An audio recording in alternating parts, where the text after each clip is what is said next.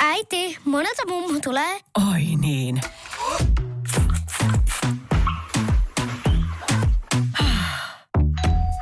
Helpolla puhdasta. Luonnollisesti. Kiilto. Aito koti vetää puoleensa. Tervetuloa Sivumennen podcastin pariin. Minä olen Johanna Laitinen Ja minä olen Jonna Tapanainen, ja tässä podcastissa me puhumme siitä, mistä ei ole puutetta. eli hyvistä kirjoista. uhkarohkeasti kohti marraskuista jaksoa.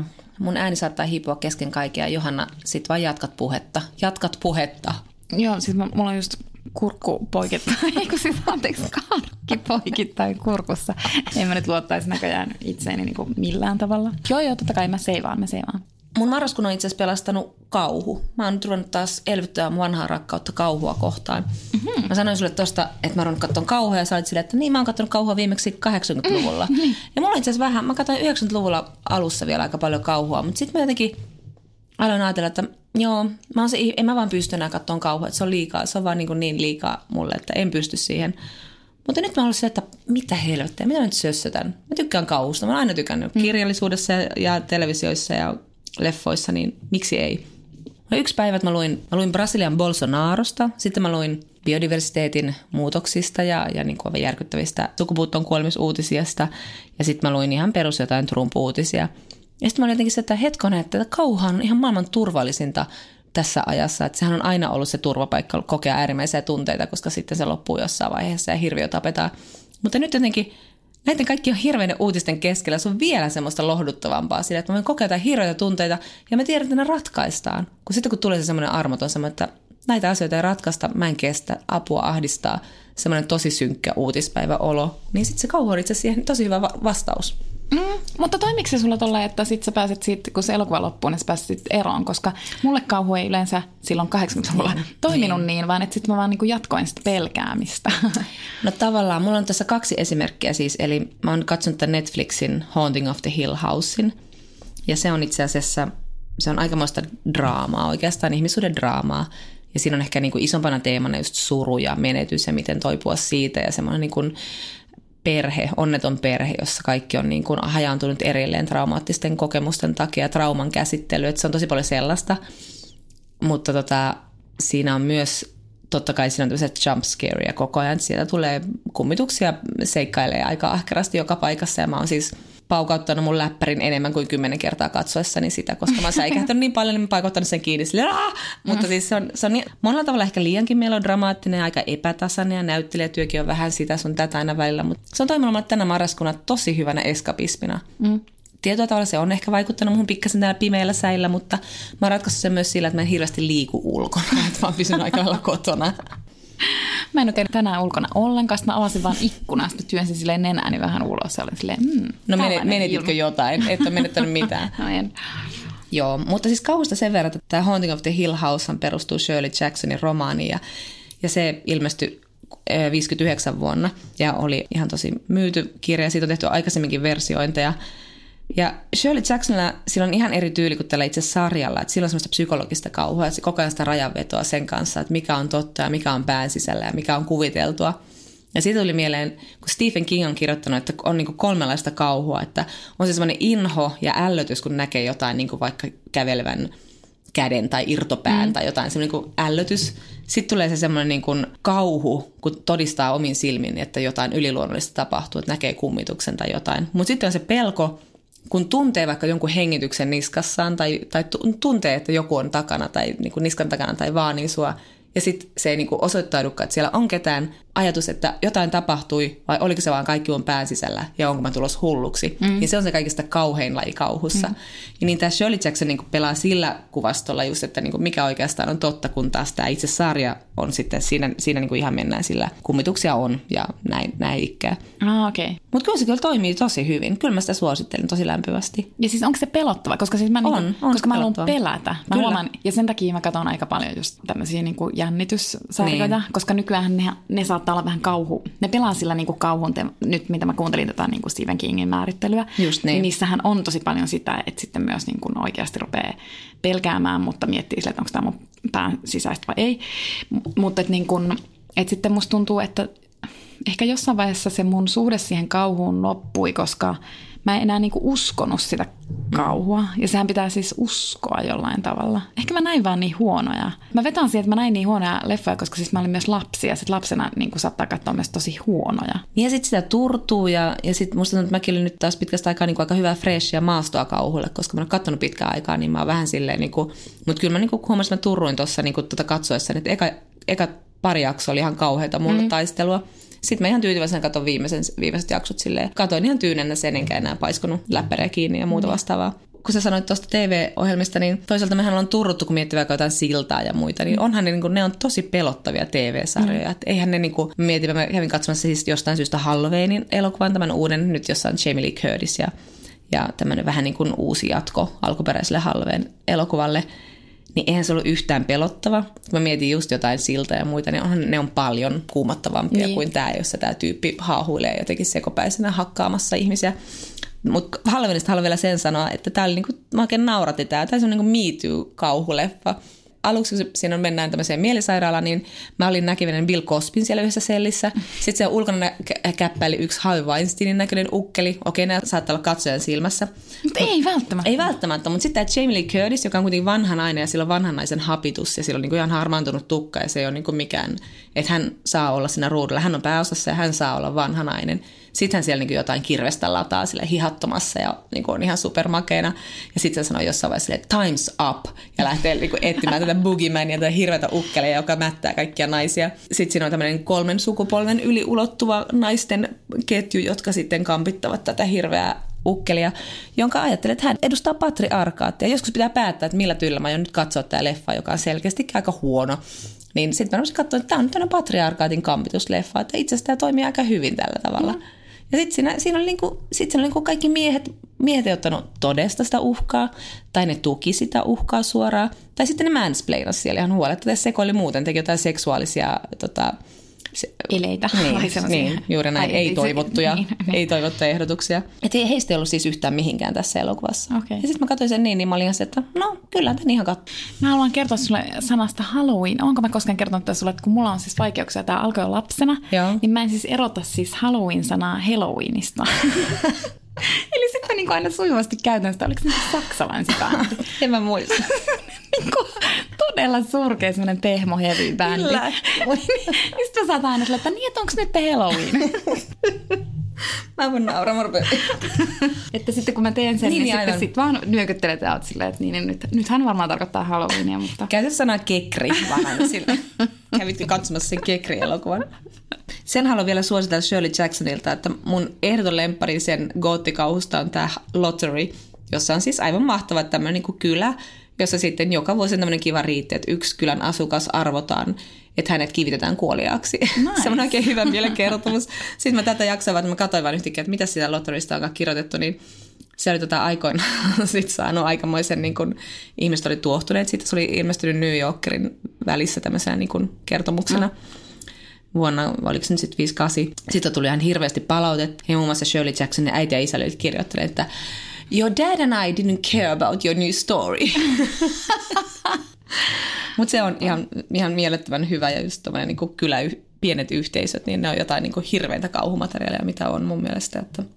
Mulla itse asiassa tuli mieleen, että mun mielestä Shirley Jacksonia ollaan tai on suomennettu nyt hiljattain. Joku okay. pieni kustantava, mutta nyt mä en muista mitenkään okay. sitä, että Joku näppärä kuuntelija voi googlata ja mm. sitten palata asiassa.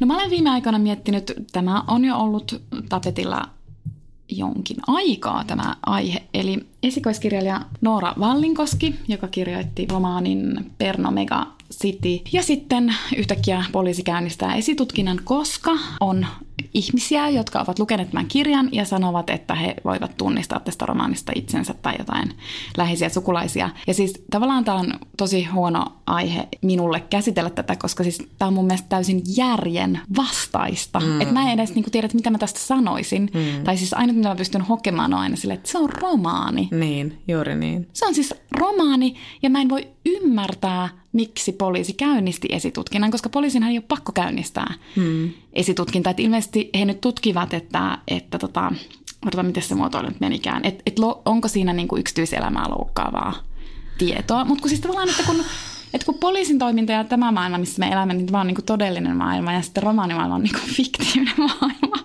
niin mä en, niin kuin, mä en voi ymmärtää, että miten poliisi voi edes, niin kuin, että laittaako se jonkun niin kuin fiktio foliohatun päänsä ja niin siirtyy. Tai siis, että miten se, niin kuin, se alkaa lukea autofiktista kirjallisuutta ja miettiä, miten se asettuu siihen. Ja, ja, sit, ja sitten tietysti, että, että onhan niin kuin kirjallisuutta, että on kirjailijat, jotka selkeämmin sanovat, että tämä on niin kuin autofiktiota, hmm. mutta kun toi Vallinkoski on niin kuin kuitenkin sanonut, että hän on siis istunut siellä omassa kammiossa ja keksinyt, siis keksinyt omasta päästään niin. Niin kuin Kyllä. romanihenkilöiden nimiä ja niin edelleen. Ja nyt sitten kun jollain sattuu olemaan sama nimi kuin sillä romanihenkilöllä, nyt he sitten ovat sitä mieltä, että heistä kerrotaan tässä romaanissa. Ja sitten kun tässä on niin kuin kaikki on tavallaan luoja. pielessä, kun sitten tavallaanhan romaanin tarkoitus on myös se, että sä, sä yleensä niin kuin löydät sieltä ikään kuin lukijana itsesi. Hmm. Ja totta kai mä nyt vähän kärjistän, että tiete, ihan varmasti Vallinkoski, hän on sanonutkin, että totta kai hmm. hän on kotoisin sieltä. Hän käyttää niin kuin omia kokemuksia ja sitä, mitä hän on lapsena nähnyt, mutta kun kaikki kirjailijat tekee niin. niin. Siis, että vaikka sä kirjoittaisit fantasiaromaanin, niin totta kai sä käytät omia kokemuksiasi, koska mitä muuta sä voisit siihen käyttää kuin sitä, että millä tavalla sinä olet tämän maailman Kyllä. nähnyt. No, mutta en mä tiedä, sitten tästä tuli mulle mieleen myös tähän liittyen toinen lempikeissini, eli siis norjalaiskirjailija Geir Gulliksen. Ja hän häneltä on siis suomennettu romaani kertomus erästä avioliitosta ehkä pari vuotta sitten. Ja siinä hän kertoo tämmöisen pariskunnan tarinan aika sillä tavalla inhorealistisesti. Ja, ja tämä on erittäin hyvin toimeentuleva pariskunta, jossa tämä mies oikeastaan niin kannustaa vaimoaan hankkimaan rakastajan, mutta sitten käykin niin, että, että tämä vaimo päättääkin jättää miehensä ja näin edelleen. Ja se on hirveän niin kuin intiimi kuvaus tämän pariskunnan elämästä. Mm. Ja sitten Norjassa käynnistyi keskustelu siinä vaiheessa, kun Gerguliksenin ex-vaimo kirjoitti, en muista mihin norjalaislehteen, mutta kuitenkin tämmöisen niin kuin, ää, kolumnin, että, että onko kirjailijalla lupa käsitellä niin kuin kaikkea mahdollista. Ja sitten hän kirjoitti siinä, että miten, miten tämä kirja nyt niin kuin repii auki tavallaan heidän avioliittonsa. Mutta se, mikä tässä on niin kuin parasta tässä koko kuviossa, on siis se, että tähän asti Geir Gullikseen oli sanonut koko ajan, että tämä on romaani. Tällä, tämä ei ole mm. kuvaus todellisesta avioliitosta, vaan mm. tämä on mm. romaani. Eli itse asiassa hänen ex-vaimonsa paljasti, mm. siis Geir Kuliksen ei ollut siis paljastanut niin, sitä, niin. että hän niin kuin ikään kuin, että jos hän oli jotain lainannut oikeasta elämästä, niin hän niin kuin tavallaan su- suojeli kohteitaan. Joo. Mutta sitten tämä ex-vaimo itse asiassa tällä kolumnilla paljasti, että ahaa, tämä siis perustuukin niin. ilmeisesti hyvin pitkälti niin kuin... Se kalikka, kalikka älähtää, öö. no joo, antaa olla näitä sanalaisken kanssa. Niin. Mutta kuitenkin, et, ja sitten mm. sit se on mun mielestä todella, niin kuin, sehän on siis tosi huvittavaa, että, sit, että tavallaan sinänsä tämän ex-vaimon olisi siis, siis niin, kannattanut olisi... olla hiljaa, jos hän pelkäsi oman yksityisyydensä Kyllä. puolesta. Hmm. Eikä, ja kustantaja ja kirjailija ei siinä vaiheessa kommentoinut edelleenkään. Että ne ei ole niin millään tavalla halunnut ottaa siihen Joo, kantaa, aivan. mikä oli mun mielestä niin täysin oikein. Ja mä en ole lukenut tämän Vallinkosken romaania, mutta jos sä nyt kirjoitat jostain tuommoisesta omaa lapsuutta sivuavan teoksen jos johonkin paikkakuntaan sijoittu, niin joka paikkakunnalla on ensinnäkin ne hahmot myöskin, mm. että sit ne voi olla aika geneerisiäkin, mutta tämä on niin kuin aivan absurdi koko toi keissi. Niin se kyllä on, mutta sitä on nyt niin kuin puhuttukin, että se on tavallaan vähän niin kuin tämmöinen masinoitu kiusaamiskampanja kirjailijakohtaan ja mä toivon, että poliisi tulee siis oikeasti järkiinsä ja lopettaa ton tutkinnan, koska oikeasti tässä maassa tapahtuu niin kuin todella paljon vakavampia, mm. että se esitutkinta kannattaisi käynnistää niin kuin jostain ihan muista keisseistä kuin, kuin siitä, että mitä ja miten kirjailija saa kirjoittaa. Että totta kai on niin, että jos kirjailija kirjoittaa vaikka läheisistään, niin sehän on moraalinen kysymys, että mitä hän niin. siinä tekee. Mutta kun kirjailijat hän käy sen moraalisen keskustelun itsensä kanssa. Kyllä. Niin kuin usein. Ja mun mielestä nyt Hesarissa oli Villerannan haastattelu ja mun mielestä sanoi tosi hyvin, koska hän hirveän avoimesti puhuu siitä, että hän kirjoittaa läheisistään sarjakuvissaan. Mm. Ja sitten hän niin kuin sanoi toimittajalle, joka kysyy, että onko oikein niin kuin käyttää läheisiä niin. siinä materiaalina. Ja sitten hän vastasi, että en mä tiedä, onko mulla oikeutta tehdä sitä, mitä mä teen, mutta mä teen sitä silti. Hmm. Ja se on mun mielestä niin kuin kirjailijan niin. vastaus. Että niin. Niin tolleen niin. mun mielestä kirjailijan niin kuin kuuluukin ajatella.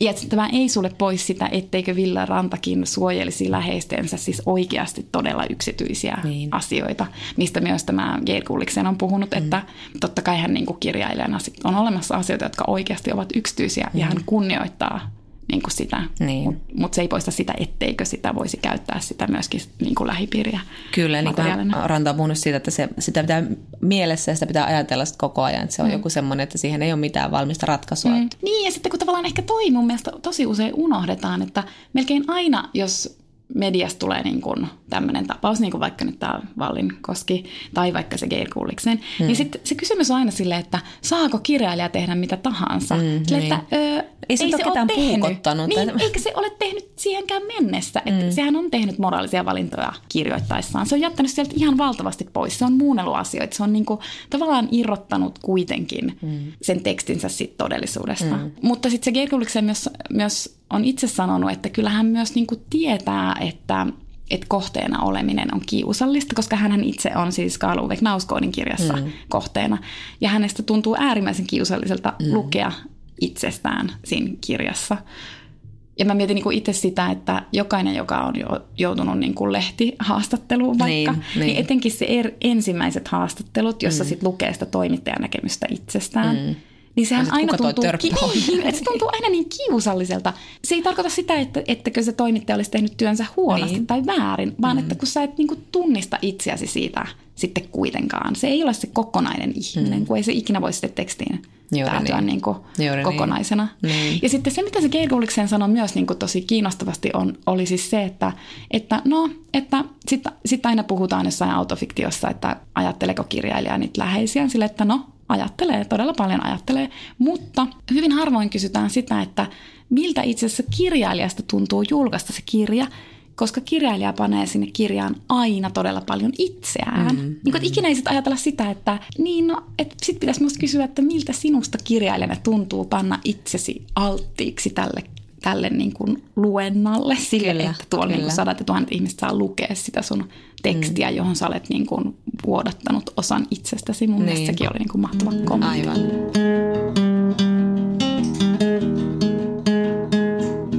Tässä meidän marraskuisessa sillisalattijaksossa me myös luvattiin, että me summataan meidän Helsingin kirjamessulla käytyä Simone de Beauvoir-keskustelua, joka meillä oli siis siellä semmoinen live-podcast ja vieraina meillä oli ihanat säkenöivät, mahtavat, älykkäät Evelina Talvitie ja Laura Gustafsson, joille tämä toinen sukupuoli, Beauvoirin tunnetuin teos, on ollut myös hyvin merkittävä kirja – Meillä oli siellä tupa täynnä ja meillä oli ihan mahtava keskustelu. Olisi ollut ihanaa puhua siitä vähän kauemmankin. Ja me vähän nyt summataan tässä meidän ajatuksia tästä kirjasta, koska klassikot on hyvä tuntea. Tämä oli mulle ehkä niin kuin oppitunti tämän kirjan suhteen. Johanna on lukenut tämän aikaisemminkin, mutta mä luin tämän nyt ensimmäisen kerran. Tämä oli osa myös mun hyllyn lämmittäjä haastetta.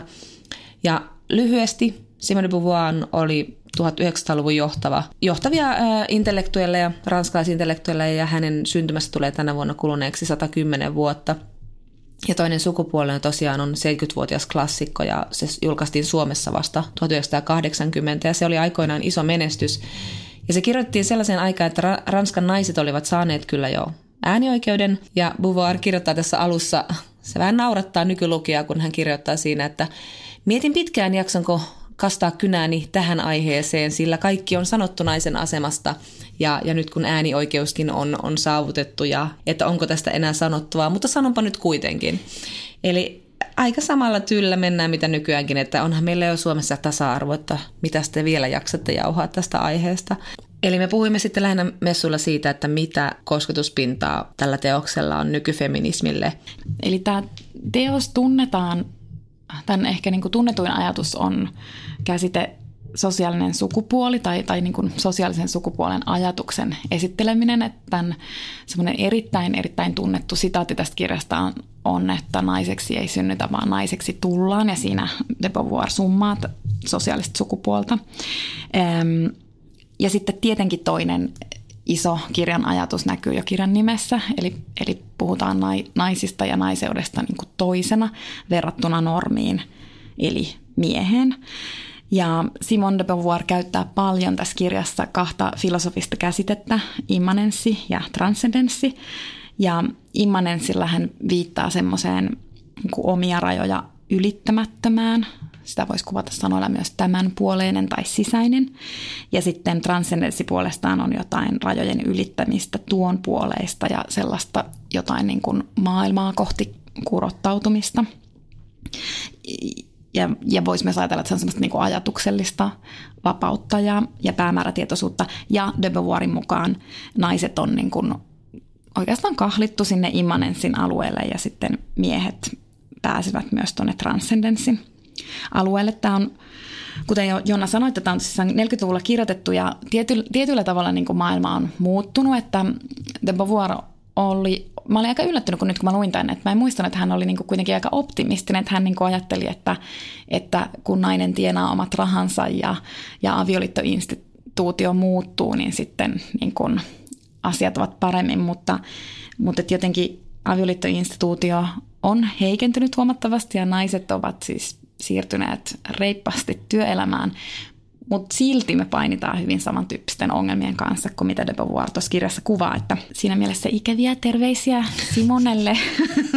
Mitäs muuta mä haluaisin tästä sanoa? Niin sen, että tämä että on kuitenkin niin kuin feministisen teorian – äärimmäisen merkittävä teos, siis semmoinen teos, että jos on kiinnostunut feminismistä, niin kyllä tämä teos sitten siis oikeasti täytyy lukea. Että vaikka tämän kirjan kanssa olisi eri mieltä, niin kuin, niin kuin tietysti De Beauvoiria on sitten kritisoitu, niin kuin kuuluukin kritisoida, mutta että silti nämä kriitikot lähtevät kuitenkin de Beauvoirista, mikä tarkoittaa, että hän on niin se mittatikku. Ja sitten me vähän nauriskeltiin siellä messukeskustelussa sille, että hän on itse asiassa normi. ja sitten muut ovat toisia verrattuna häneen, koska sitten niin kuin, että aina lähdetään siitä, että joko että olen samaa mieltä de Beauvoirin kanssa tai olen eri mieltä de Beauvoirin kanssa, mutta lähtökohta on kuitenkin aina de Beauvoir. Niin, ja, ja juuri tuo, mitä sanoit, että, että kyllä nämä pitää lukea, se oli mulle kanssa semmoinen, nyt kun ekaa kertaa tämän luin, koska mä ajattelin, että niin onko nämä ajatukset tosiaan sanottu jo noin kauan sitten? Tämmöisiä tiettyjä asioita, joita mä oon itse ajatellut monen muun mutkan kautta tullut miettineeksi. Ja sitten että niin, jos olisin lukenut tämän tästä, niin tätä asiaa ei sitten tarvinnut niin kauheasti pohtia itsekseen, vaan, vaan Beauvoir olisi voinut jo osoittaa, että mistä tietyt asiat johtuu niin kuin vaikka mä oon pitkään miettinyt, että miksi, miksi Anoppi on meidän, meidän kulttuurissa se niin, kuin niin inhottava ja iljettävä hahmo, niin Beauvoir on senkin asia jo kuitannut ja käsitellyt, ja totta kai mä oon ajatellut sitä ihan monella eri tavalla, mutta, mutta Beauvoir nyt sanotaan nyt lyhyesti, että hän, hän sanoo sitä, että Anopissa tavallaan Anoppi, Anoppia on helppo vihata, koska sä et voi vihata sun omaa vanhenevaa vaimoa, mutta sä näet siinä Anopissa sinun vaimosi tulevaisuuden vanheneva, vanhenevana naisena, kuolevana naisena, joka muistuttaa tietenkin miestä hänen omasta kuolevaisuudestaan, mutta koska vaimoa omien lastesi äitiä sinä et voi pilkata ja, ja vihata, niin sitten sinä voit tavallaan tehdä sen oikeutusti kohdistaa se sitten tämän, tämän vaimon äitiin. Tämä on jäänyt jotenkin elämään mun mielessä nyt tosi vahvasti tämä kirja, kun mä luin tämän ja se nyt siivilöityy koko ajan kaikkeen, mitä mä luen ja ajattelen. Et esimerkiksi nyt mä luin Minna Rytisalon Rouva Seen ja mä mietin koko ajan Buvuari, koska siinähän, tai Minna Kant käy koko ajan tätä tuskastuttavaa ajatusta, että miksi hän on niin kuin, hän synnyttäjä ja synnyttäjä on sillä kodin piirissä pyörä ja haluaisi niin kauheasti kurottaa maailmaan, ideoiden maailmaan, eli transcendenssiin, mutta hänet on koko ajan sidottu siihen immanenssiin. Ja sitten kun hän tekee asioita, niin häntä paheksutaan. Tavallaan se ristiriita on sen kirjan koko ydintä. Sitten mietin hirveästi siinäkin Simonia. Mm. Niin, mä itse asiassa sanon tähän väliin vielä tuosta Rovasiasta, että kun siinä oli niin jotenkin silmiä, tai, tai mä jotenkin, mulle siinä kirjassa isoin teema oli siis se, että, että kun hän oli siis aktivisti, jos käyttää tämmöistä niin kuin nykypäivän mm. sanaa, niin siis että se, että miten paljon hän joutui maksamaan siitä, kun hän oli siis oikeasti niin kuin tavallaan, hän oli siis tosi yksin myös siinä työssään ja mm. sitten, että me ollaan niin paljon hänelle velkaa, koska hän niin kuin siis oikeasti, ei hänellä ollut mitään rintamaa mistään, niin kuin, joka löytyisi vaikka sosiaalisen median välityksellä, vaan hän oli tosi yksin, teki sitä niin kuin duunia.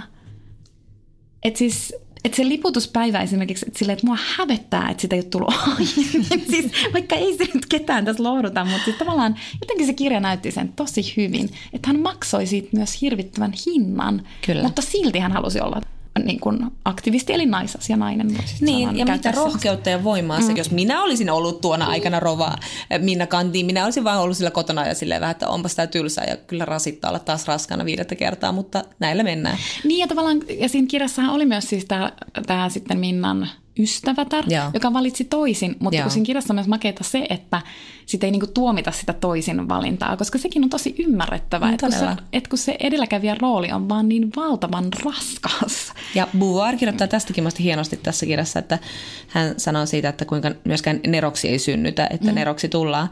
Ja siksi meillä on miesneroja. Ja hän kirjoittaa näin, että suuri mies nousee massasta olosuhteiden kannateltavaksi. Naisten massa pysyy aina historian liepeillä ja olosuhteet ovat jokaiselle este, ei ponnahduslauta. Sekin oli musta hyvä, että niin kuin aina on se massa, joka työntää sen miehen sille blup sinne putkeen. Niin. Ja naisen pitää jotenkin vieläkin niin kuin kroolata siellä, yrittää mm. löytää se oma väylä. Mä luin tämän itse joskus parikymppisenä ehkä. Mä tutustuin de Beauvoiriin silloin, kun mä rupesin opiskelemaan naistutkimusta. Ja se tuli jo siellä johdantoluennon ensimmäisellä luennolla. että oikein alleviivattiin, että nyt tämä on tämä tyyppi. Ja sitten mä muistan, kun mä luin tämän kirjan, ja edelleen mä ihailen sitä tuossa kirjassa, niin ihan siinä jo alussa, että silloin muhun teki ylipäänsä vaikutuksen se, että mä ymmärsin ehkä kymmenessä sivussa, että itse asiassa sukupuolen käsite on erittäin ongelmallinen. Että vaikka mm. me niin kuin silleen jotenkin intuitiivisesti ajatellaan, että on todella helppo määritellä, että kuka on nainen tai mies tai mitä muuta tahansa, se voi soveltaa siis niin kuin myös laajemminkin. Mutta sitten kun me ruvetaan määrittelemään, niin me ei siis niin kuin onnistuta siinä. Että aina, aina voi esittää myös jonkun vastaväitteen, mutta että onko tämä sitten nainen tuon sinun määritelmäsi mukaan. Ja sitten se on ihan mahtavaa mun mielestä tuon toisen sukupuolen alku, koska Simone de Beauvoir on myös äärimmäisen taitava kirjoittaja ja hänellä on niinku semmoista niinku kaunokirjallista ilmaisukykyä. Hän on hauska. Sit, sitä mä en kyllä muistanut. Mä en silloin kaksikymppisenä Niin. siis nähnyt mitään hauskaa. Että mä luin tätä ihan niinku haudan vakavana kirjana, että nyt mua niinku nauratti Joo. hänen tota, sanan käänteensä. Kyllä. Mutta toinen asia, mikä mulle sitten silloin parikymppisenä jotenkin niin kuin, joka oli mulle tuossa kirjassa tosi tärkeä, niin se oli siis itse asiassa normin käsite. Että mä niin kuin ymmärsin, että maailmassa on siis normeja ja on olemassa tiettyjä ihmisruumiita, jotka, jotka sitten niin kuin sopii siihen normiin ja sitten on olemassa muita, jotka ei sitten niin kuin sovi siihen normiin. Ja toi kirja on auttanut tosi paljon siinä, että, että vaikka toi keskittyy nyt niin kuin siihen, että mies on normi ja nainen ei, niin kyllähän sitä voi soveltaa sitten niin kuin paljolti muuhunkin, että sitten tajuaa just että heteroseksuaalisuus on normi ja valkoisuus on normi ja niin edelleen. Juuri että, niin. että se oli niin kuin, noin kaksi asiaa oli mulle niin kuin isoimpia oivalluksia tuossa kirjassa silloin, silloin aikoinaan, kun mä ne luin. Ja varmasti siis toi immanenssi ja transcendenssi. Ja sitten mietti myös tätä paljon, että kun hän kirjoittaa siinä, kun hän tässä kirjassa luonnostelee tämmöisen niin kuin naisen ruumiin eksistentiaalisen historian, hän siinä myös puhuu siitä, kuinka on hyvin vaikea naisen olla tuntematta vihaa omaa ruumista ja sen ruumiin toimintoja kohtaan, kun koko yhteiskunta vihaa sitä. Ja sitten mutta vaan semmoinen olo, että jos nyt hirveän pitkälle olla päästy nykypäivänäkään, et- ja edelleenkin naisen vanheneminen tai lihominen tai mitä tahansa normi, poikkeus normista tai ideaalista, niin on aina, aina tota naiselle raskaute. Ja me ollaan puhuttu ulkonäköpaineista esimerkiksi, jotka niin kuin naisen vapautuessa, niin ne vain pahenee ja kovenee. Niin, että sitten kuitenkin tuntuu, että, että jotenkin se, se epäoikeudenmukaisuus, että, että sitten kun vaikka just lainsäädännössä tapahtuu, otetaan niin kuin huikeat kehitysaskelia, niin sitten jotenkin tuntuu, että, että se epäoikeudenmukaisuus jotenkin niin kuin piiloutuu jotenkin ovelammin. Mm, ja se menee jotenkin niin. niin kuin, että siitä on hirveän vaikea saada otetta. Niin kuin just noin ulkonäköpaineet mä viime viikolla luin. Öö, Se oli mun mielestä joku ruotsalainen lehti, mutta siellä kuitenkin puhut, puhuttiin niinku siitä, että niiden yksi nopeimmin kasvava ryhmä ö, niin kuin syömishäiriöissä on niin kuin tosi, tosi nuoret tytöt. Siis nyt puhutaan siis niin kuin 10-vuotiaista. Siis niin kuin ihan siis... Ja sitten sit mä jotenkin niin kuin, mä masentamaan, siis koska... Et, ja sitten nuo ulkonäköpaineet on kyllä siis semmoinen alue, että mä en näe siinä nyt mitään hirveät helpotusta. Mm, mm, siis että vaikka joo. on olemassa tiettyjä pieniä ilmiöitä, joista niin. voi ajatella, että Ne on hyvin kaukana valtavirrasta sitten Paremmaksi, kuitenkin. niin. Mm. Että et se ei kuitenkaan niinku todellakaan kerro siis koko totuutta. Et. Joo, kyllä. Ja sitten se, se tota, sähän sanoit silloin e- ennen sitä keskustelua, että ta- tietyllä tavalla Beauvoir kirjoittaa siitä, että niinku, onko olla, hänestä niinku kotityöt on lähimpänä Sisyfoksen rangaistusta, mitä voi olla. Että nainen on tuomittu toistamaan samaa ja samaa ja samaa ja samaa. Ja sitten hän laskee sinne myöskin, että kuinka paljon enemmän nainen tekee kotitöitä kuin mies. se, tota, ää, kotitöiden vähe, mä tarkistin sen, niin kotitöitä tehdään tunti vähemmän kuin tänä aikana, kun Beauvoir kirjoitti sen. Mm. Mutta se suhde, miehen ja naisen suhde siinä on pysynyt kyllä aika samana. Mm. Mutta joka tapauksessa, niin sä mainitsit vain ennen sitä meidän keskustelua, että niinku tavallaan ulkonäön hoitamisesta on tullut naisille toinen tämmöinen niinku Sisyfoksen rangaistusta mm. muistuttava tai kotitöitä muistuttava te- työ. Niin. Et siinä on kyllä niinku, maintenance-hommia riittää kyllä. Niin sitten me ei puhuttu siellä messuilla hirveästi, Ei, mutta, ei. mutta kun, siinä on, kun siinä on se sama logiikka, että kun se on, paitsi että sitä vielä niin kuin tapahtuu jotenkin niin kuin vielä useammin, että kun se on niin kuin päivittäistä, toisteista rutiinia. Ja nyt tähän joku sanoo, no ei kannattaako se meikkiä turta siihen naamaan silleen, koska patriarkaatti vastaamme tähän vai ja siirrymme seuraavaan aiheeseen. Mutta tästä, tätä, mun mielestä E- Laura toi tässä ihan hauskan pointin myös siitä, että onko se niin tuomittavaa, että jos nainen on siellä immanenssissa tietyllä tavalla, että hän puhuu ehkä enemmän siitä yhteydestä luontoon ja siihen, mitä, mitä niin kuin taas nainen käsit, käsitetään tässä kirjassa että se on niinku tämmöinen arvoitukseen villi luontomiehelle, mutta semmoinen, jonka hän voi myös kesyttää ja sitten niinku valjastaa omiin tarpeisiinsa. Mutta tässä naisilla säilyy se joku tietty herkkyys tai joku, joku tota yhteys, yhteys luontoon, niin Laura sanoi, että onko se välttämättä nyt huono asiakaan. Mm. Mutta tietenkin tässä, että jos se sulkee kokonaan pois, että sä et voi koskaan tavoitella edes ideoiden maailmaa, niin mä ymmärsin sen Lauran pointin kyllä, että se Niin, on että ihan ehkä, hyvin ajateltu. niin, että ehkä siinä oli vaan niin sitten tavallaan sen, no mikä on siis vanha feministinen kysymys myös, että, että niin kuin myös sille immanentsille pitäisi saada arvoa. Niin, aivan. Mutta se, mitä sä just sanoit, että sitten kuitenkin pitäisi olla, ehkä, ehkä siellä voi olla jotain kausittaista vaihtelua. Että mm. niin kuin musta nyt tuntuu, että kun on marraskuu, niin musta tuntuu, että mä olen vahvasti immanenssissa. Terveisiä immanenssista. mä oon oikeasti sille luonnon rytmi, eli jotenkin peiton alla. Eikä- Luonnon rytmi, eli luonnon rytmi vaatii punavinen suklaata. Tämä vahvistaa immanenssista. Ja ulkoilman välttelyä. Niin, hyvin. Siellä jotain ideoita putkahtaa päähän. Niin, mutta kyllä mä varmaan sitten taas ensi kesänä, niin kyllä mulla joku i- uusi idea voi Niin. tulla. Mä haluan kurottaa kohti Sä voit maailmaa. tavoitella sitä.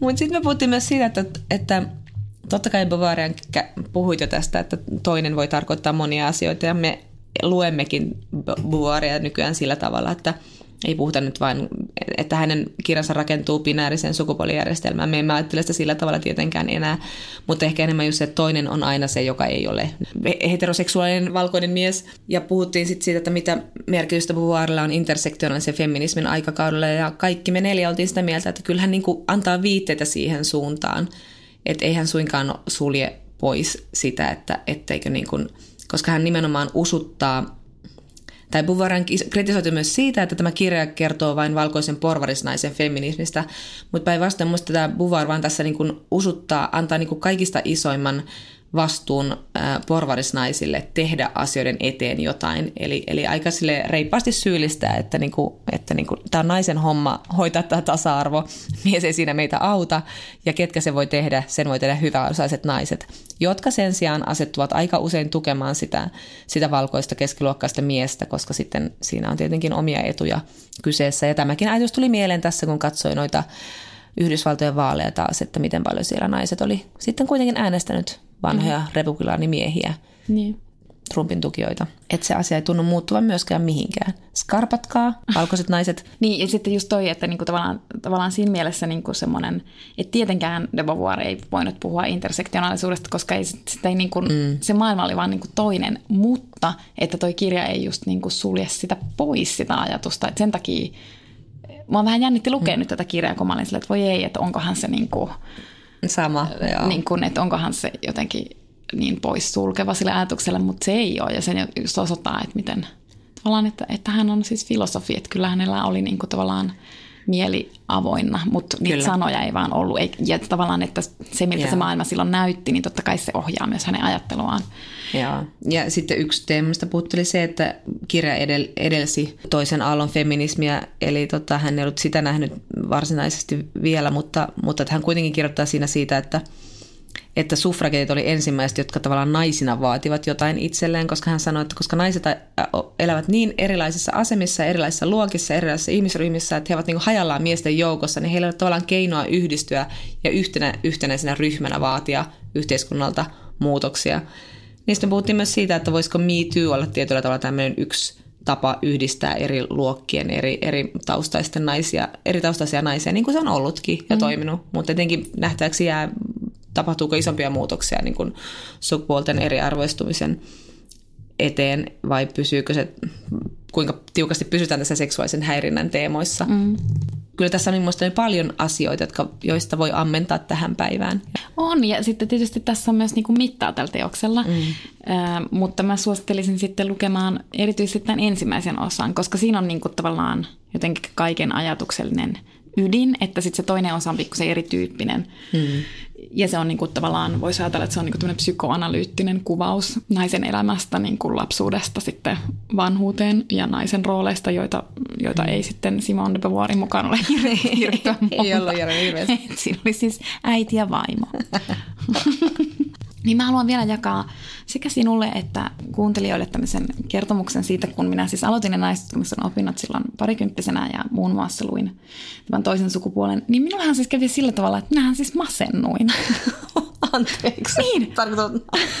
Niin, mutta siis oikeasti. Ja tämä ei ole mikään, se ei ole mikään vitsi masentunut, Joo, vaan mä siis oikeasti masennuin. Siis mä olin masentunut ihminen. Sitten mä jotenkin niin kuin, niin kuin mietin sit, sit syitä, sitten ihmiset oli ehkä y- ympärillä, ne oli silleen, että niin no ehkä se johtuu siitä, kun sä oot muuttanut kotoa pois niin opiskelemaan. Mutta kun mä oon ihan varma, että se johtuu siitä, että, että mä koin tämmöisen niin feministisen herätyksen, ja se ei ollut mitenkään positiivinen se herätys, koska siihen liittyy siis se, että mä olin niin kuvitellut, että maailma on ihan erilainen, mm. ja sitten yhtäkkiä kun mä rupesin lukemaan niin feminististä kirjallisuutta, niin mä oon tällä, että mitä, että mm. ei, ei näin.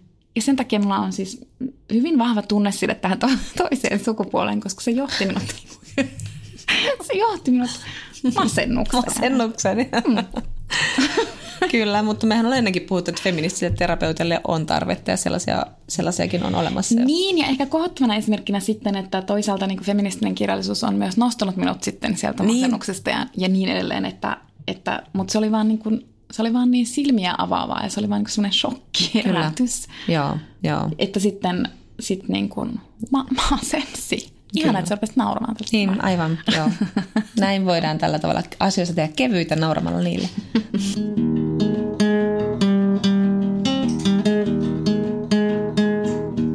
Loppuun meillä on kirjasuositus. Me olemme lukeneet Mohsin Hamidin Exit Westin, jonka on suomentanut Juhani Lindholm.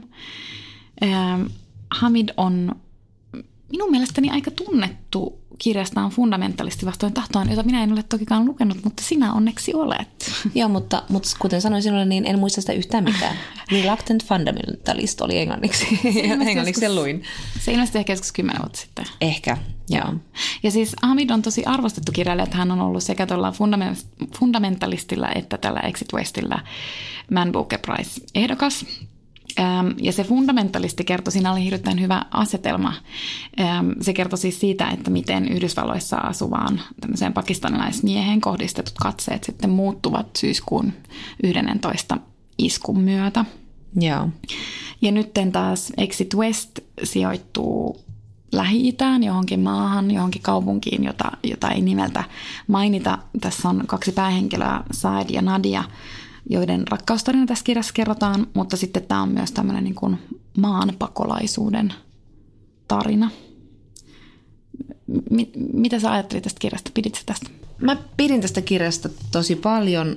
Tämä on hassun semmoinen, ähm, tämä liikkuu koko ajan jotenkin semmoisella niin kuin, vähän niin kuin makrotasolla, vaikka se seuraakin tätä niin kuin tämän Nadia ja Saidin tarinaa ja menee heidän pään sisälle ja näin. Mutta sitten kuitenkin tämä niin kuin tavallaan joku kuin drone pyörisi ympäri maailmaa. Se välillä yhtäkkiä zoomaakin johonkin Tokioon tai Viiniin tai ympäri maailmaa, mitä tapahtuu samaan aikaan, kun Said ja Nadia alkavat totutella siihen, että heidän kotikaupungissaan alkaa olla ihan raivaava sota ja miten se rajoittaa heidän elämäänsä. Mutta tämä koko ajan niin kuin tavallaan säilyttää semmoisen tietyn etäisyyden ja näyttää, miten sitten asiat kuitenkin koko ajan etenevät et, ja, ja muuttuvat, että, että se ei myöskään jumita hirveästi tulkitsemaan Saidin ja Nadian tunteita siinä kauheassa myllerryksessä, että se jollain tavalla aika sitten... Tuo oli hyvä, niin kuin, tosi hassu, että sanoit ton, koska just äsken mietin, että, että mä tykkäsin tästä kirjasta tosi paljon, mutta mun on tosi vaikea puhua tästä. Ja sitten mä muodostin just vähän, äh, vähän ja siis minuutti sitten ajatuksen, että ehkä se johtuu siitä, että koska tämä on niin kuin, tämä käsittelee niin isoja asioita. Niin, Niin. Ja siis se tavallaan on sitä samaa, että tämä on niinku tavallaan siellä makrotasolla. Tämä on tavallaan niinku hirveän abstraktilla tasolla, koska niin. Tämä oikeasti käsittelee siis sellaisia asioita, jotka on vaan niin kuin, no vaikka just niin kuin pakolaisuus tai lähteminen tai saapuminen. Että sitten jotenkin, Rakkaus. niin, että sitten yhtäkkiä, yhtäkkiä siitä on tosi vaikea siis puhua, koska ne aiheet on niin valtavia. Kyllä, juuri niin. Ja tässä kirjassa sinänsä ole mitään vaikeaa. Tämä on aika hauskasti, hauskasti toteutettu siis pakolaisuudesta kertova tarina. Eli, eli tämä ei keskity niihin ihmisten tekemiin matkoihin, mitä me jatkuvasti nyt todistetaan uutisissa, vaan tässä on tämmöinen maagisen realismin elementti, eli ihmiset katoavat, pakenevat toisiin maihin ovien kautta. Ja sitten on olemassa ovia, jotka ovat tarkemmin vartioituja, jotka maksavat vähän enemmän ja jotka vievät sut vähän niin kuin hienompia, parempiin maihin. Ja sitten on vähän semmoisia ovia, joista kuka tahansa voi kulkea, mutta sä saatat joutua vähän niin kuin huonompaan maahan. Ja se oli aika hauska, kun tämä alkaa niin realistisesti, niin todeta sitten jossain vaiheessa todellakin, että he kulkevat sitten ovien kautta. Mm. Tämä pakolaisuus tapahtuu. Mutta sitten, sitten tämä, tämä on hyvin tämmöinen niin kuin genrebastin kirja myöskin, että ei tätä nyt voi sitten kuitenkaan maagiseksi realismiksi, realismiksikaan nimittää. Ei, ja sitten tavallaan, että kun sitten he jättävät sen niin kuin anonyymiksi jäävän maan, mutta sitten he kuitenkin päätyvät niin kuin selkeästi Kreikkaan, ja sitten he, he siirtyvät sieltä Lontooseen, ja sitten he siirtyvät vielä San Franciscoon. Ja sitten emme kerro, mitä sitten tapahtuu, mutta mutta mut jotenkin, että sit, et sitten se niinku konkreetti, yhtäkkiä se konkretisoituukin, kun tullaan sit, sitten niinku Eurooppaan. Ja... Kyllä. Ja, ja sitten nämä ovet on kuitenkin tämmöisiä, että tässä kirjassa kuvataan, että se kulku ovista muistutti yhtä aikaa kuolemista ja syntymistä. Eli tavallaan se oli vähän niin kuin pakolaisen matka on, että täytyy jättää kaikki taakseen. Ja, ja sitten tässä sanotaan myöskin, tämä oli minusta aika hieno ajatus, että, että, että tietyllä tavalla niin kuin, äh, lähtevällä maanpakoon ihminen murhaa elämästään kaikki ne, jotka jäävät jälkeen. Ja kun Nadia ja Said sitten päättävät viimein lähteä, niin Saidin isä jää tosiaan jälkeen, koska hän haluaa jäädä kotiin, koska kuka muu sitten olisi siellä ja muistaisi tämän perheen kuollutta äitiä. Ja tämä tuli mulla tässä, kun mä luin tuon kohdan, niin oli kauhean kaunis ajatus. Me puhuttiin surukirjallisuudesta, surukirjallisuutta käsittelevässä jaksossa just tästä, että kuinka tärkeintä on just muistaminen, että jonkun täytyy muistaa se kuollut ihminen, niin tämä oli musta jotenkin hieno sitten jotenkin mä luulen, että tätä kirjaa olisi lukenut eri tavalla, jos, jos tämä olisi ollut olemassa jo sanotaan vaikka 10 vuotta sitten, koska siis, tai 20 vuotta sitten, en mä tiedä. Koska siis nykyään me tiedä, tiedetään niin uutis, uutisten ja siis muun tällaisen niin kuin yhteiskunnallisen raportoinnin ja reportaasin perusteella, että mitä ihmisille tapahtuu, kun he vaikka lähtevät pakolaisiksi. Me tiedetään, miten vaarallinen se matka on ja sitten me tiedetään, että miten mikään ei ole niin kuin varmaa, kun he saapuvat johonkin maahan. Voi olla, että he joutuvat taas menemään seuraavaan maahan. Oletettavasti heidät niin kuin käännytetään sieltä ja niin kuin kyyditään takaisin taas jollekin ulkorajalle tai mahdollisesti sinne kotimaahan. Mm, Eli sitten, niin. sitten tavallaan kun luki tota ja sitten kun, sit kun mulle tuli tavallaan niin kuin helpottunut olla, että se isä ei lähtenyt. Mm. Ja, ja mun teki mieli huutaa näille kahdelle, että älkää tekään lähtekö. Siis vaikka, niin. vaikka siis se oli niin kuin täysin tuhottu se niiden kaupunki ja se oli niin kuin sota, mutta kun tavallaan se tietoisuus siitä, että kun me tiedetään just, että siis se, se tulee olemaan niin vaikeaa, se tulee olemaan niin mahdotonta se, niin kuin mikä teitä odottaa sitten siellä ovien toisella puolella. Että jotenkin jotenkin mä luulen, että mä olisin reagoinut toisin kymmenen vuotta sitten. Että silloin mä olisin ehkä mm. niinku uskonut vielä johonkin semmoiseen romanttiseen... Kyllä, että maailman niinku elämä muuttuu onne, paremmaksi. Niin, että sitten, että sitten, he, sitten he tekevät elämästään parempaa ja ovat oman onnensa seppiä ja niinku sitten he löytävät Joo. työn ja kaikki käy hyvin. Mutta nyt vaan niinku luki silleen vähän niinku kauhuissaan, että apua, että mitä niille tapahtuu siellä. Että et, et, niille ei voi tapahtua mitään hyvää. Se ei ihan pidä siis paikkaansa tässä kirjassa, mutta, mutta siis ihan tämmöisenä niinku lukukokemuksena. Toi, toi on ihan totta, just tämän olisi lukenut kyllä ihan eri tavalla aikaisemmin. Ja just toi kyllä toi sen elementin tähän lukemiseen. Ja, ja tuo vähän semmoinen kauhu, kauhun sekainen odotus, että mitä heille nyt tapahtuu just toi, että tässä ei ole fokus siinä pakolaisen hirvittävässä matkassa, mitä me nähdään niin paljon, vaan just siinä niin kuin juurettomuudessa ja siinä ulkopuolisen tunteessa, mitä ihminen tuntee sitten, kun hän joutuu, joutuu lähtemään kotoaan, kun kukaan ei halua lähteä kotoaan, niin mm. sitten kun hän joutuu siihen uuteen maahan ja on ulkopuolinen ja ei toivottu, että mitä se tekee ihmiselle. Ja sitten tässä vähän niin kuin kysytäänkin, että voiko tämä niin kuin, voiko niin kuin rakkaus selvitä esimerkiksi tämmöisissä olosuhteissa, tämä Saidi ja Nadian, koska tässähän on, niin kuin, tämä on myös aika jollain tavalla rakkaustarina makrotasolla kuvattuna myöskin. Mm-hmm. Aika semmoinen, niin kuin, että näin voi myös rakkaudessa. Rakkaus voi syntyä näin. Saidilla Nadilla syntyi hyvin kiihkeä, kiihkeä rakkaus. Molemmat ovat yliopisto-opiskelijoita. Nadia on vähän sellainen kapinallinen nainen ja, ja tota, Said semmoinen hellämies ja heillä syntyy semmoinen hyvin tasaveroinen ja niin kuin, no, kaunis rakkaustarina. Mutta sitten pikkuhiljaa, kun he koko ajan seikkailevat, no ehkä väärä sana, mutta etenevät tuolla maailmassa, yrittävät löytää paikkaansa, niin tässä kirjassa sanotaan, että kuin allergioissa, niin jatkuva altistuminen aiheutti tämmöistä ärtymystä ja mm. kitkaa. Niin. Ja ei nyt ehkä spoilata sen enempää, mutta, mutta tota, jotenkin kai realistisesti kerrotaan niin. kahden ihmisen rakkaudesta. Ja sitten mä tykkäsin tosi tosi paljon siitä just sinne kotikaupunkiin sijoittuvasta ja just siitä rakkaustarinan alusta. Ja sitten kun siinä oli jotain sellaista, me ollaan totuttu lukemaan tuommoisia tarinoita jostain vaikka niin kuin jenkkikirjallisuudessa, koska mm. ne söi jotain sieniä ja kuunteli levyjä. Joo, siis siinä oli joo, jotain, niin kuin, siinä oli jotain niin kuin, ihan kauan semmoista niin kuin, mahtavaa semmoista retro. Ajatonta niin kuin, Niin, ja... jotain semmoista. Ja ne oli niin kuin nuoria ja nuori pariskunta on just niin kuin tommonen. Joo. Mutta sitten just mitä sä sanoit, niin tavallaan se, että totta kai se niiden matka, se niin kuin pakotettu matka on ihan valtavan stressaavaa ja ei kai mikään rakkaussuhde tai ihmissuhde mm. mistään ihminenhän ei ole stressissä mitenkään niin kuin parhaimmillaan. Niin, niin. Ja tämä mun mielestä jotenkin asettu hyvin tähän. Me ollaan luettu Johannes Anjurun hehukkoa täitiänsä kyyneliin ja iranilaistaustaisen Golnas Hashemzadeh Bonden Olimme kerran kirjat, joissa puhutaan, jotka ovat vähän erilaisia kirjoja täysin, mutta esimerkiksi tämä Hashemzadeh Bonde, Bonden kirja oli hyvin näytti sitä niin kuin juurettomuutta ja miten voiko niin kuin kukaan olla onnellinen, jolla ei ole juuria tietyssä maassa, joka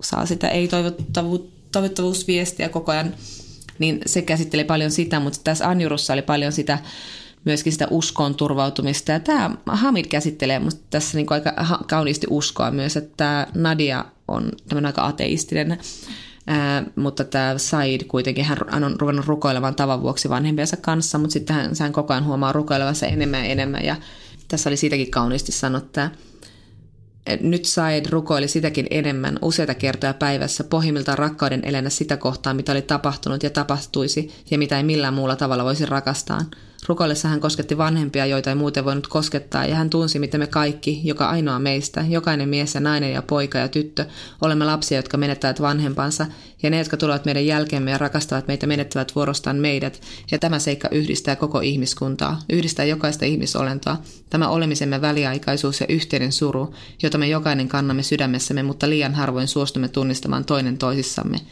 ja Saidista tuntui, että juuri sen vuoksi me kuoleman kasvojen edessä kykenemme uskomaan ihmiskunnan mahdollisuuksiin rakentaa parempi maailma, ja niin hän rukoili ikään kuin surun valitukseksi, lohdutukseksi ja toivon merkiksi, mutta ei kuitenkaan kokenut osavansa ilmasta Nadialle tätä kaikkea, tätä mysteeriä, johon rukous hänet yhdisti, vaikka sen ilmaiseminen olisikin ollut niin kovin tärkeää, ja jostain syystä hän osasi ilmaista sen saarnaajan tyttärelle heti ensimmäisellä kerralla, kun he kunnolla keskustelivat toistensa kanssa pienessä seremoniassa, johon hän sattui osallistumaan työpäivän jälkeen. Niin Anjuru kirjoitti myös silloin ruko- tai puhui rukoilemisesta paljon kirjoitti siitä, että, että miten se on joku semmoinen kosketus pyhyyteen jotenkin sille ymmärrettävällä tavalla.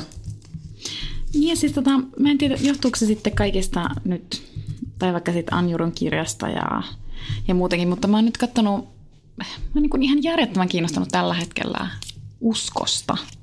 Siis, ja, ja mä yritän nyt selkeästi niin etsiä jotain, että et, et mikä se mun uskosuhde sitten on. Että mä, jotenkin tämä vahvistui vielä sitä, että kun mä oon katsomaan Yleltä sitä huutosyvyydestä, mä en tiedä, tiedät se semmoista tanskalaista sarjaa, jonka en, en tiedä. sen käsikirjoittaja ohjaaja on musta sama kuin siinä Borgen ah, joo. sarjassa. Mikä se oli suomeksi? Val, Va- Vallanlinnake. Vallanlinnake, niin. Ja siis se kertoo tämmöisestä pappissuvusta. Ja Joo. mä yritin ruveta katsoa sitä ehkä puoli vuotta sitten. Ja sitten mä oon että en minä, että joku pappissuku tylsä aihe. Mutta siis se ei ole siis yhtään tylsä sarja. Se on todella hyvä. Se on todella hyvää okay. draamaa. Mutta se vaan alkaa siis niin kuin hitaasti. Mutta se käsittelee Joo. siis niin kuin uskoa, että tietysti tämä pappissuku sitten edustaa kristinuskoa, mutta sitten siinä on poika, joka kiinnostuu muun muassa buddhalaisuudesta. Ja, ja sitten niin kuin jokaisessa jaksossa on aina joku niin kuin tavallaan us, uskon ajatus, ja ne saattaa tulla vaikka raamatusta tai buddhalta wow, tai mistä tahansa.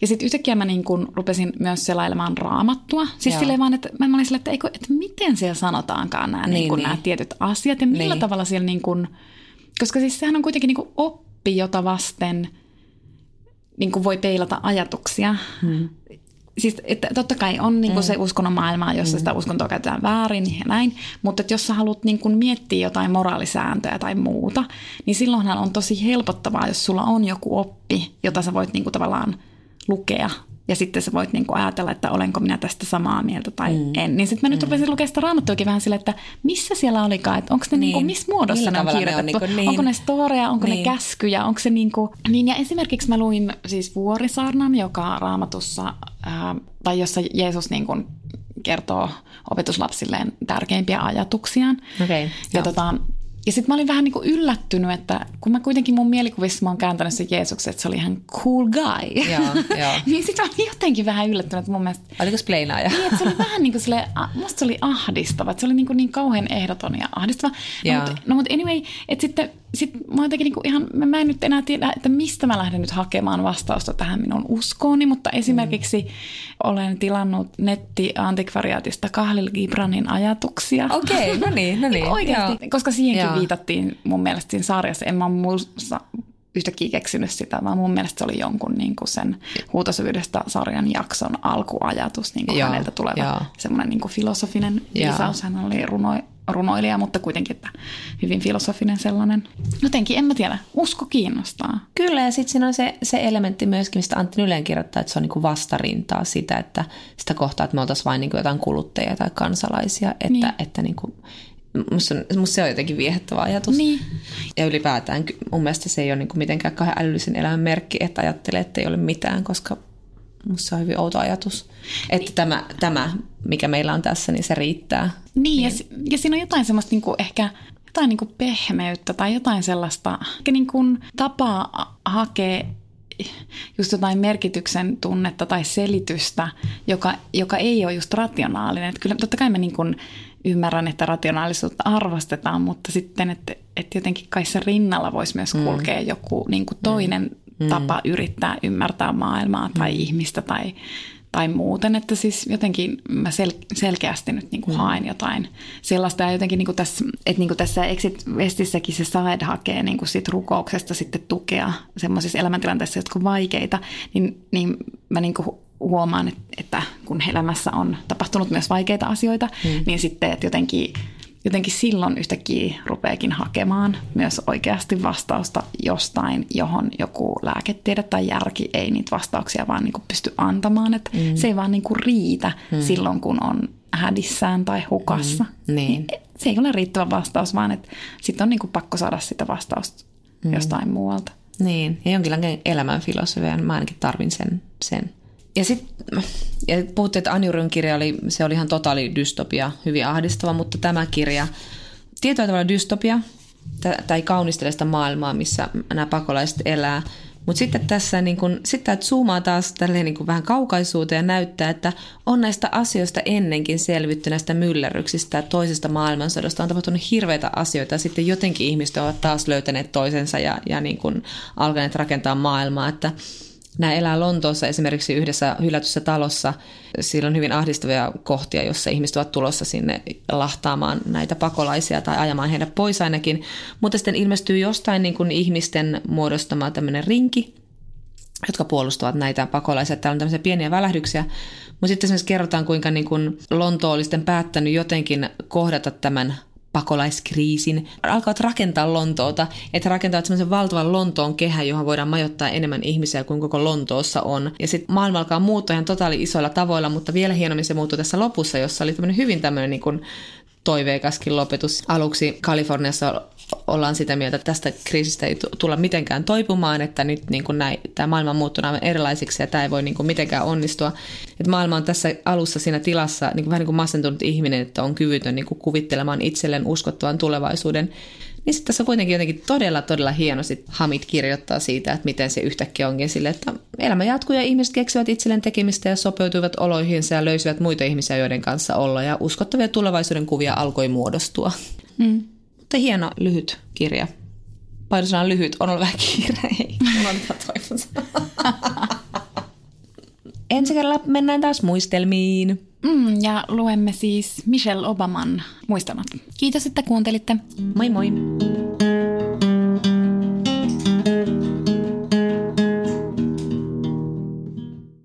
Peten koiratarvike. Nopea, luotettava ja kotimainen lemmikkitarvikekauppa. Tule suurmyymälöihimme tai tilaa näppärästi netistä. petenkoiratarvike.com Äiti, monelta mummu tulee? Oi niin.